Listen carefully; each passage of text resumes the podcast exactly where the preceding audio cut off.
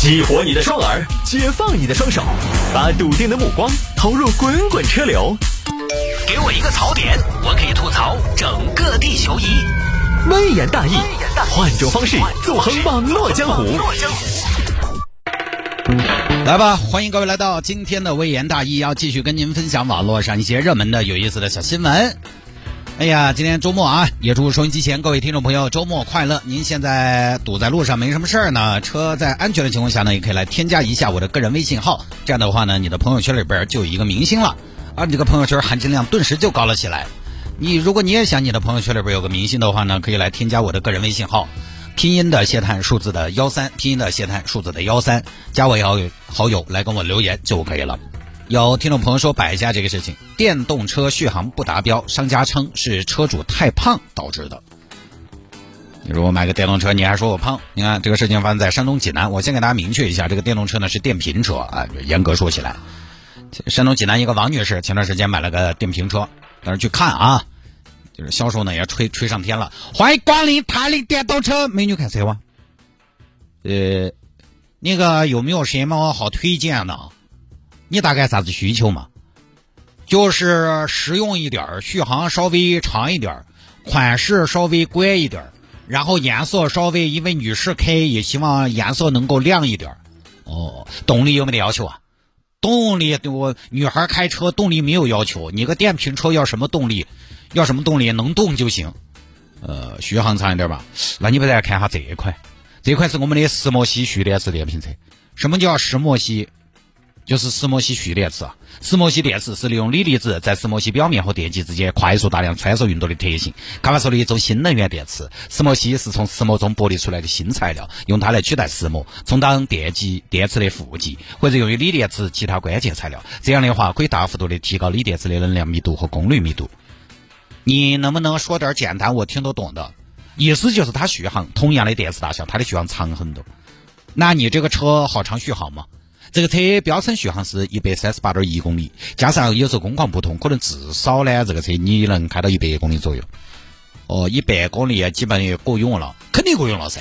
行吧，最后花了两千八百九十九买了这个车，买回去之后呢，结果发现不行，续航只能到七十多，这就维权了嘛。老板，老板，咋子啊？老板，你这个车什么石墨烯电瓶车有问题？啥子问题？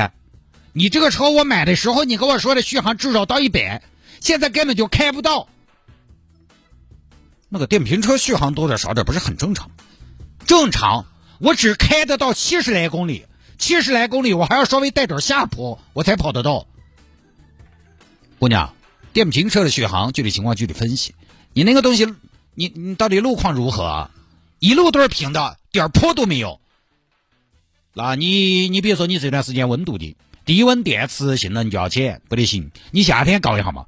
我这两天最高温度都十多度了，好不好？那那你每天上下班你是从哪儿到哪儿嘛？这个很重要吗？当然重要啊！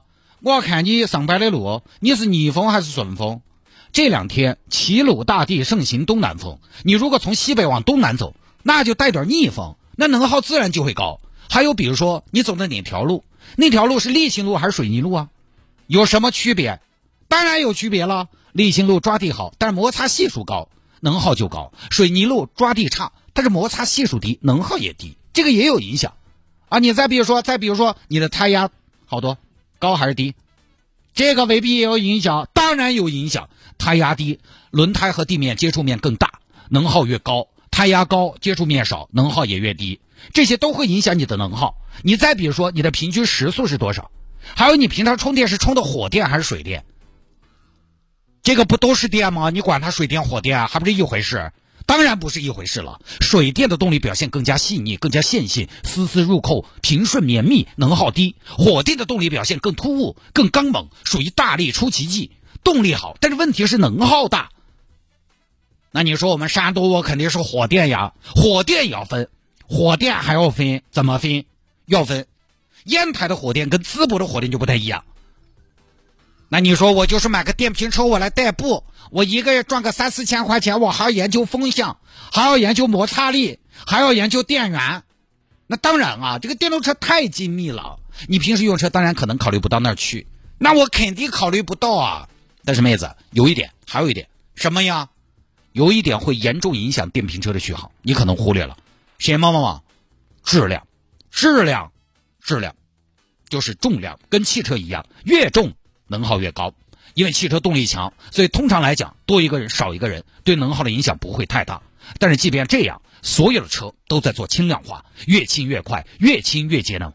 电动汽车为什么？你看它不背多大一个电池在身上，装个巨型充电宝，它不香吗？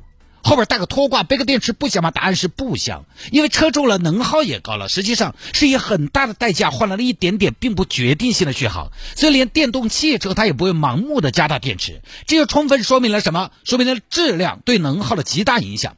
你想，汽车尚且如此，电瓶车就更是了。电瓶车功率小，容量低，本来容余就小，所以哪怕质量多一斤，都对续航有影响。那电瓶车不是都差不多这么重？它就这么点大，你这个车也不重啊？对，我们的车是不重，但是你重，我重，你重，妹子，我这么一看，有没有一百四？我我我也有没有一百四？到底有没有？我我这个，如果我饿一天的话，不要如果回答我有没有？有没有一百四？敢不敢过秤？我我我我啊！不要不要不要！有没有有没有有没有？不要回避，不要躲闪，不要如果回答我。我我没有躲闪，你有，你至少一百四的体重，一百四，一百四的体重，对于电瓶车来说，根据毕达哥拉斯定律和薛定谔的猫理论以及王思聪的狗的公式，身上十斤肉，车上一升油啊，那我这个也不少油啊，对你这个不少油，但是换成电损耗会更高，啊，你在干什么？我只是来找你说一下续航，你居然说我胖，我不是说你胖，我在跟你讨论科学。人不等科学，就不要骑摩托。你，你就算我一百四，一百四难道不是一个正常人的体重？一百四是一个正常男性的体重，但是这是一款女士电瓶车，我们的设计重量是九十斤。其实我们这款车是为奥黛丽·赫本、为英格丽·褒曼、为茜茜公主设计的，它不是为孙二娘设计的。你，你卖车续航虚标，说话还这么侮辱人，我要投诉。于是呢，这边王女士。一路维权，因为台铃呢也是个大牌子的，最后呢经过厂家检测，发现这个车呢不是原装的，而是商家自己把原车的锂电池换成了所谓的石墨烯电池。注意啊，我说的是所谓的石墨烯电池。这儿今天呢趁这个小新闻就给大家普及一下，其实石墨烯这个东西呢，几十万的电动汽车都还没用上这个技术，你电瓶车率先就用上了。这个现在市场上的打着石墨烯电池的就是个概念。甚至直接有的说是直接就是说是智商税，或者说有些不法商家呢拿这个以次充好。你说正儿八经的石墨烯本来就很贵，你那个两千多块钱的电瓶才买石墨烯，你两千多块钱可能不得只买到几克，都是个概念。那么商家为什么要用原装的锂电池去换石墨烯呢？具体不得而知。通常来讲哈，市面上呢。电瓶车这个领域，稍微高端的电动车，其实现在都用的锂电池，而不是什么所谓的石墨烯，因为后者目前只是个商业噱头。高端电瓶车，包括电摩托，我看了一下，都是用的锂电池。有些低端一点的、大众化一点，用了铅酸电池。而王女士的这个车呢，原装是锂电池的，锂电池实际上要贵一些，所以现在王女士呢是全额退车，就这么一个事情啊。当然，虽然这个事儿呢是商家换了电池，但是呢，就是在电动车这个领域，不光是电马儿，不光是电马儿，包括电动汽车，其实，呃，它都存在这个问题，就是确实它的续航受到太多太多因素的影响了。包括电动汽车，我们也看到好多车主在买了车之后跑去维权，就是你这个根本开不到标续的那个里程，标注的续航里程的这个续航达不到。就这个，大家如果选购电动车呢，一定是要做好一个心理的准备和预期，就是它的续航受到太多因素的影响了。所以大家买电动车呢，只能取个能耗均值，但均值是不能代表你的能耗的。你的车重、你的温度、速度，其实对电动车的续航都有非常大的影响。电车、汽车也好，电马也好，其实都存在这个问题。你比如说，有些标续四百多的电动车，冬天开到两百多，它就跟油车不一样。其实油车跟电动车它续航也有也一样。其实油车大家晓得，你永远开不出工信部测的那个油耗，对不对？比如说我那个车，我的车工信部油耗标的六点八，我随随便便一箱油开一千多公里，但是我现在开十，按六点八的油耗算，我那个一箱油随便开出一千公里，但实际上呢，我现在短途上下班，最多最多一箱油基本上就是六百多。六百多公里，实际上你这个样子算，按工信部的油耗来算，我的一箱油能开好远？我能开一千，我现在开六百多，是不是也相当于打了六折？也打了折的。实际上，油车的续航差别也很大。但是为什么大家对于油车的续航打折不敏感呢？因为加油很方便，所以其实你没那么方呃没那么敏感。但是电车因为补能相对来讲费时间。所以这个能耗的区别呢就被放大了。实际上油车它也有这个能耗的区别的，所以这个大家可能在选电动车的时候呢，真的还是要有这个准备。人家能开出来的能耗，你不一定能开得出来。人家能耗高，但是你不一定能耗。我之前开一款电动车，呃，我稍微注意一下脚法，我可以开超出它标注的续航的里程。但是你去开就不一定，因为你跑的路况跟我踩的轻重。